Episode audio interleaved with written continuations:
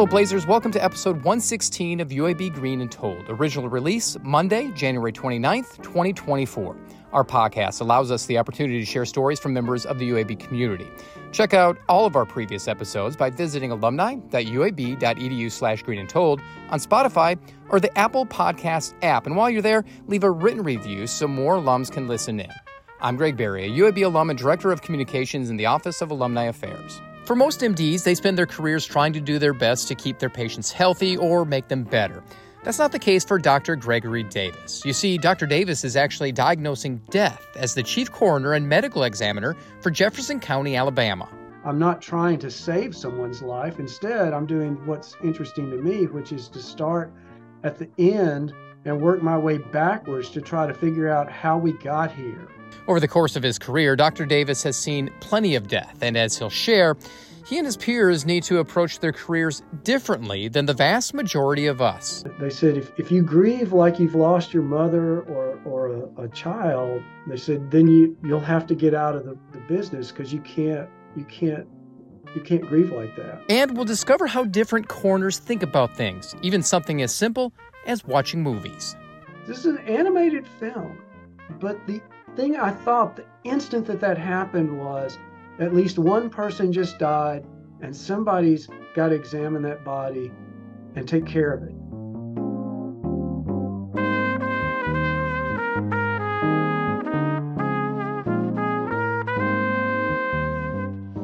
Every day, Dr. Gregory Davis is surrounded by patients who can't verbally answer his questions, but that's not to say he doesn't get answers. As chief coroner and medical examiner, he gets plenty of them through the many autopsies he performs each year. Dr. Davis has made UAB home for the past three decades after being recruited to join the Department of Pathology. And for him, he's always had an interest in science, even as a kid going to see the doctor. I always thought this is really amazing. This is interesting that, that this person can do all these things and figure out what's what's right. You know, well, usually they were well checkups for school, but or if I were sick, figure it out. So I always found that interesting, even though I didn't like getting shots or anything like that, of course. At what point did you think, you know what, maybe I can make a career out of this? You know, science, medicine, things like that. Well, it was always put forward to me as a, a career. My father was a chemist and uh, worked for DuPont there in the Nashville area. And so I always thought of, of science and chemistry as something that was important and, and well worth doing. Uh, medicine seemed like a, a, attractive possibility to me too. My mother thought that was a good idea. She was particularly interested in my becoming a physician, but I liked the sounds of it too. I went on to, to college and I, I got the grades and, and got the scores necessary to get into medical school. So um, I was a chemistry major, as my father was before me, as a backup plan in case I didn't get into medical school, but I did. And so, uh, so that worked out well. As we look at things today, not only do you serve as the director of the forensic division of the Department of Pathology here at UAB, you're also the chief coroner and medical examiner for Jefferson County. Yes. When did your career shift to those things? During residency uh, in pathology, I, I chose pathology because I like the laboratory aspect of medicine. I like chemistry, so I, I liked that. Then, when I'm in pathology and training in that, I've realized that what I most enjoyed doing was was performing autopsies. That may sound odd, but there's several reasons why I like it. I like working with my hands. Uh, so so I like anatomy, so I'm able to to do those things. I'm not trying to save someone's life. Instead, I'm doing what's interesting to me, which is to start at the end and work my way backwards to try to figure out how we got here. So so various aspects of my personality are well suited for being a a forensic pathologist. I didn't really realize that a priori I thought that before I was actually exposed to it, I thought I would have nightmares. I had already figured out that if I wanted to, to practice pathology for a living, I'd have to be a forensic pathologist, but I thought it would be too disturbing. The death part didn't bother me so much. As it happens, my father's father was a funeral director. Okay. So I had always grown up knowing that people die and th- that's unfortunate, of course. Um, but I never thought of of death or being at a place where death was part of the atmosphere of the building, know, my grandfather's funeral home. I never thought of that as an odd or disturbing place to be. Uh, to me, growing up, a funeral home is a place where you go and your grandfather knows how to jimmy the Coke machine and get you a free Coke. See, it was free for me anyway. So no, none of any of that ever disturbed me. But I thought that that some of the cases would would be disturbing, and some are disturbing. But when I finally had to to spend a month performing forensic pathology as part of my training, in the first week I realized, oh, this is everything that appeals to me. I and I haven't had any nightmares. I saw some horrific things that first week even, but I didn't have any nightmares. And I thought I can do this. So I proceeded. I had already agreed to take a, a training, a year of training in hematopathology, which would be leukemia and lymphoma sorts of pathology, which I enjoyed, but this was better. And so as soon as I discovered that, I started looking into where programs were. My wife and I, uh, by this time I was married, so Sue is my wife. She and I were trying to figure out where would be a good place to go and train. And San Diego had a new program. It was pretty exciting, I thought. And San Diego is a fun place to live. When you started to tell your friends, or when you're out and about and you're explaining what you do, what kind of looks do you get when you say, "Yeah, you know what? I'm a medical examiner"? Uh, well, that usually leads to confusion because nobody really knows exactly what that means. So, so I, I usually would, would say I'm a coroner or a forensic pathologist. I think of myself as a forensic pathologist, but it depends on the crowd that you're with. Sure. Uh, I, if if I sense that this is probably not a card, I usually don't lead with it anyway. It's just it's just odd. I just if if people ask and they don't know, I'll just say I'm in medicine or pathology as I've gotten older, I've gotten more comfortable with it too, and and it's just this is who I am. So if you if if this is a problem for you, then then maybe we better figure that out. But uh, so so now I, I usually just say I'm a forensic pathologist, but I'll try to be very matter of fact about it and um, and not gravitate to the more uh, sensational aspects of it as a job.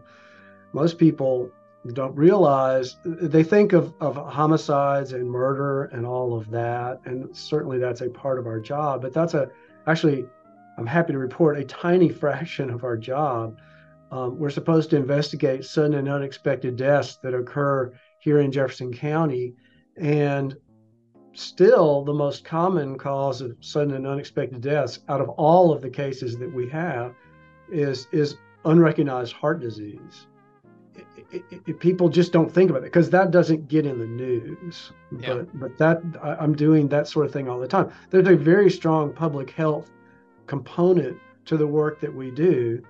Death certificates are created by and used by public health departments to try to figure out, if you wish, keep their finger on the pulse of the community's health. And one way to do that is by figuring out what it is that's that causes people to die. We all must die, but we don't necessarily have to do it uh, when we're young. If we can avoid things that can end life too soon, like drug use or reckless driving or driving while intoxicated, then we can have a longer life and, and not only enjoy our life ourselves, but enjoy it as part of a community so that we're contributing to the betterment of the community. That's why it's public health. We're, we're interested in promoting good health for the good of the community. You mentioned that your job is to kind of work backwards. You know, you have a body and then you have to try to figure out how that person passed away. I'm sure at sometimes you see somebody and you go, okay, I got a good idea of what this is. But is it a process? Do you have to kind of do a, a checkbox and say, okay, I'm ruling this out now, I'm ruling this out now, okay, it could be this. How is that process? It is. Well, it's a, it's medicine. And so it's the same sort of process that, that any physician would use when you go see a physician. The first part of, of medical investigation is history. So with a patient, you ask the patient, "What brings you here today?" and and the answer may be, "Well, I I, um, hadn't seen a doctor in five years, and I'm trying to get life insurance or something. They said I've got to get a checkup. Well, that that's a fine reason. That'll get you one sort of, of evaluation. But you may instead say, well, I've been having this really bad chest pain and, and it, it's, it's, it's worrying me. Well, now it's worrying me too as a physician. So you'll get a different sort of evaluation, a different sort of attention. It's not that, that we don't we care more about one person than another person. It's that different circumstances call for different sorts of, of responses.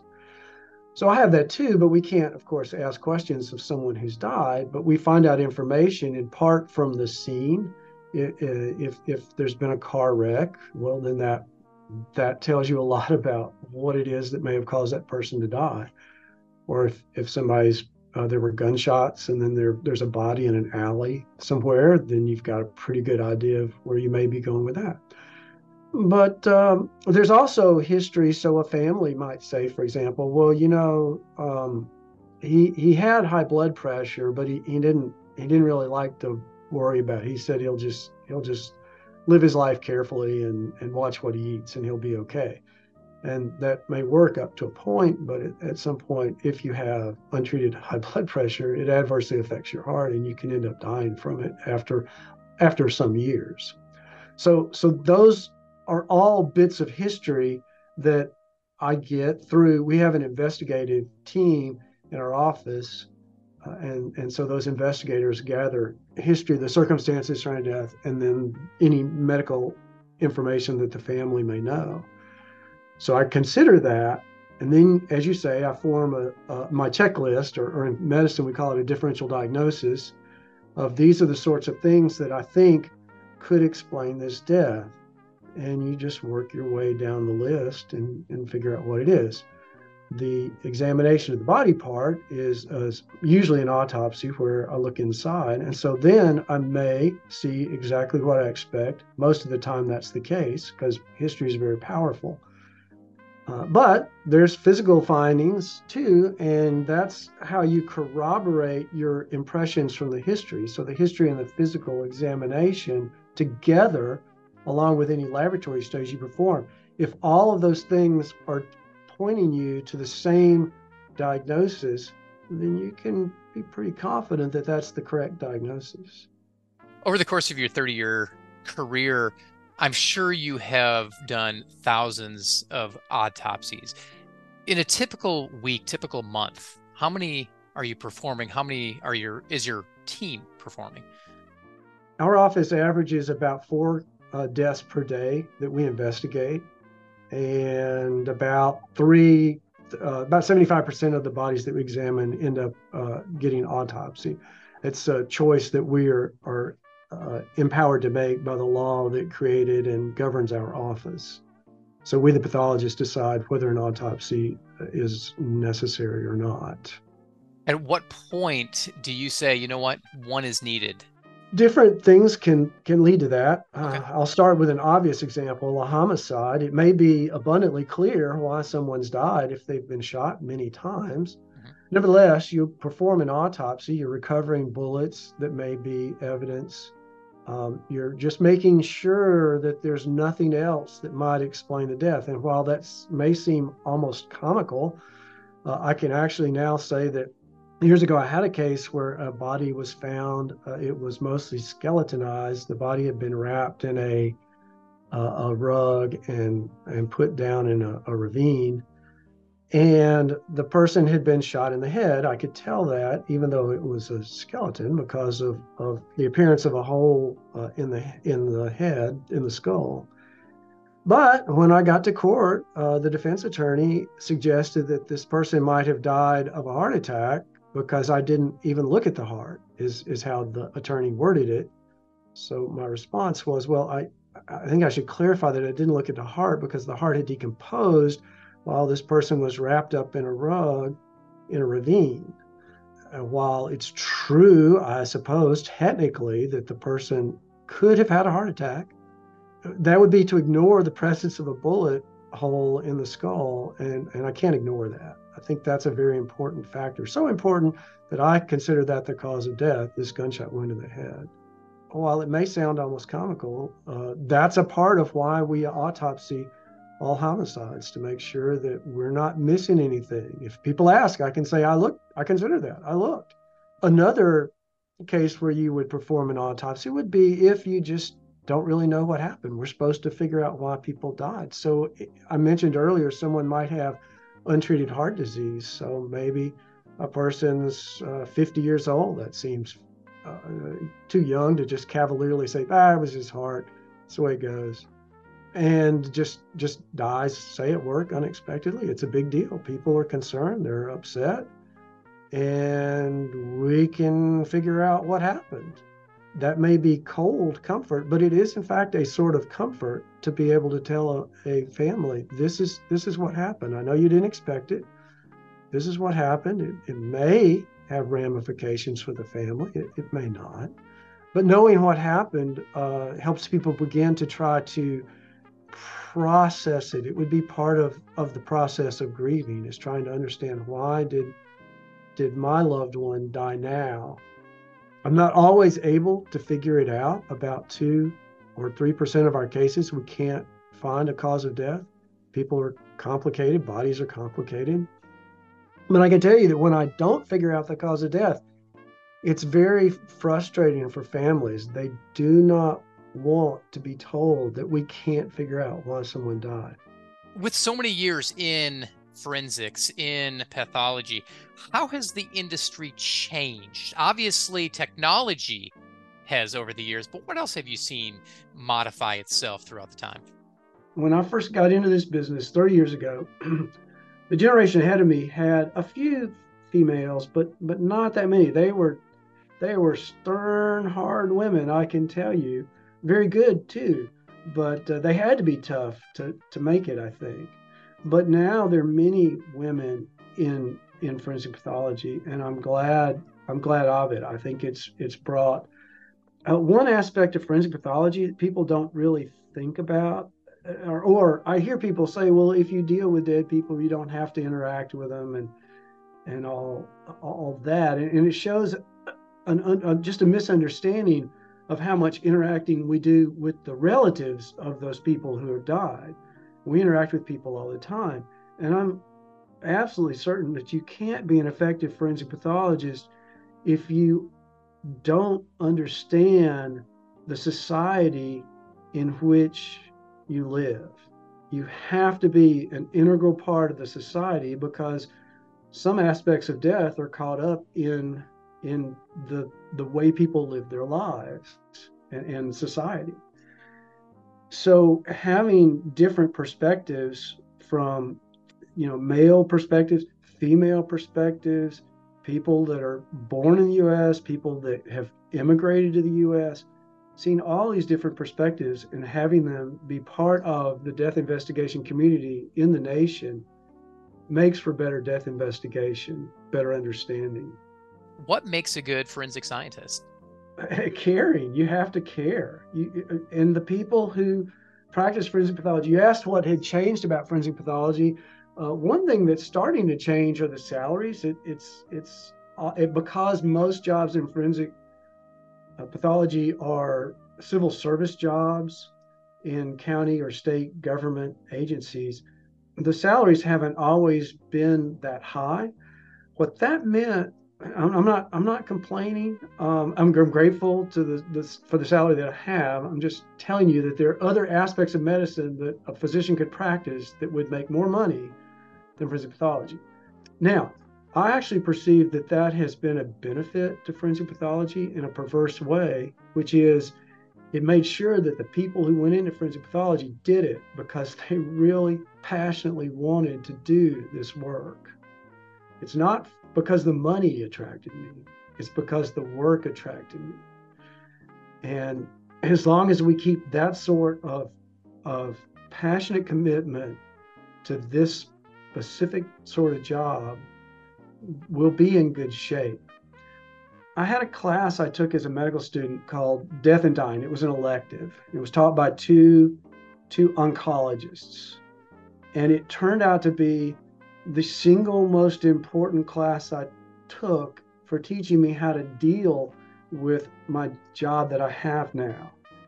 But what they taught me was you you have to learn in medicine, you have to learn how to care and care deeply, but without letting it destroy you when you lose a patient? But, they were in oncology, so certainly they did have patients who died of cancer. And they said, if, if you grieve like you've lost your mother or, or a, a child, they said, then you, you'll have to get out of the, the business because you can't, you can't, you can't grieve like that, but a few times in your life. We suggest you save it for when you really need it and not use it on one of your patients. Save it for a spouse or, or some someone like that. But but but you need to, to care and care deeply about trying to figure out why people died and then transmit that information in a caring way to whomever you talk to, whether it's it's family or uh, attorneys in court or or detectives, whomever. So if you wonder what it's like to live inside the head of a forensic pathologist, I can tell you about mine, but I don't I don't go see violent movies anymore. I haven't done it in years and years and years. I, I, I, I see all that at work, or the, at least the effects of it. I don't want to see. It's not entertaining to me to see violence. And the best way I know to describe that is when I saw the movie The Incredibles, a wonderful movie. I've, I've seen it several times. I enjoy it every time. But if you may remember, there's a part, it's one of the funniest scenes in the movie when Frozone is trying to find his super suit. And he's he's he's telling his wife, Where's my super suit? And she's you know, saying, you know, why, what are, you, what are you all upset about? And he's talking about the greater good, and she says, "I'm the greatest good you're ever going to know," and it's it's it's hilariously funny. But to emphasize what's going on, this animated film, at one point while he's in the window behind him, this helicopter goes down and then this huge fireball comes up.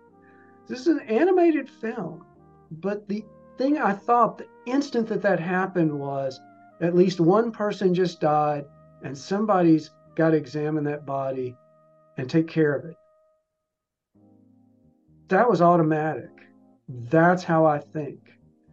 On 9 11, when the planes had flown into the, the Twin Towers, when I saw it, the first thing I thought, besides, oh my goodness, this is terrible, is Dr. Charles Hirsch, who was the chief medical examiner for New York City at the time, and his colleagues are going to have all this work that they must do. And so I prayed, I prayed for them and, and, and I pray for the families too and all that. But the people that care for people who've already dead need need prayers as well because it, it's it's a important job. It's a rewarding job. It's a fulfilling job. I'm glad I have it, but it's a hard job too. With your line of work, how do you decompress? Every forensic pathologist that I know has some thing that isn't forensic pathology that's really important to that person in my case, you know, um, for many it's family, of course, and then uh, my wife and I like to exercise together, run or or cycle or walk or hike, what have you. Um, I like to bake. I'm a, I've, I've been an avid bread baker since I was a teenager, so uh, I, I do that sort of thing. But it's finding it's finding little things that make life special and important to you and then making sure that you take the time for those little things. That's really important. There's one other essential component which I have noticed. I've never yet met someone who is in forensic practice who doesn't have a dark sense of humor. I think that's I, have I've decided that's necessary. If you do not have that capacity, I don't think you could stay in the job. I, I think you would just run screaming out the door. But but that seems to be an essential psychological need if you're going to stay in this business.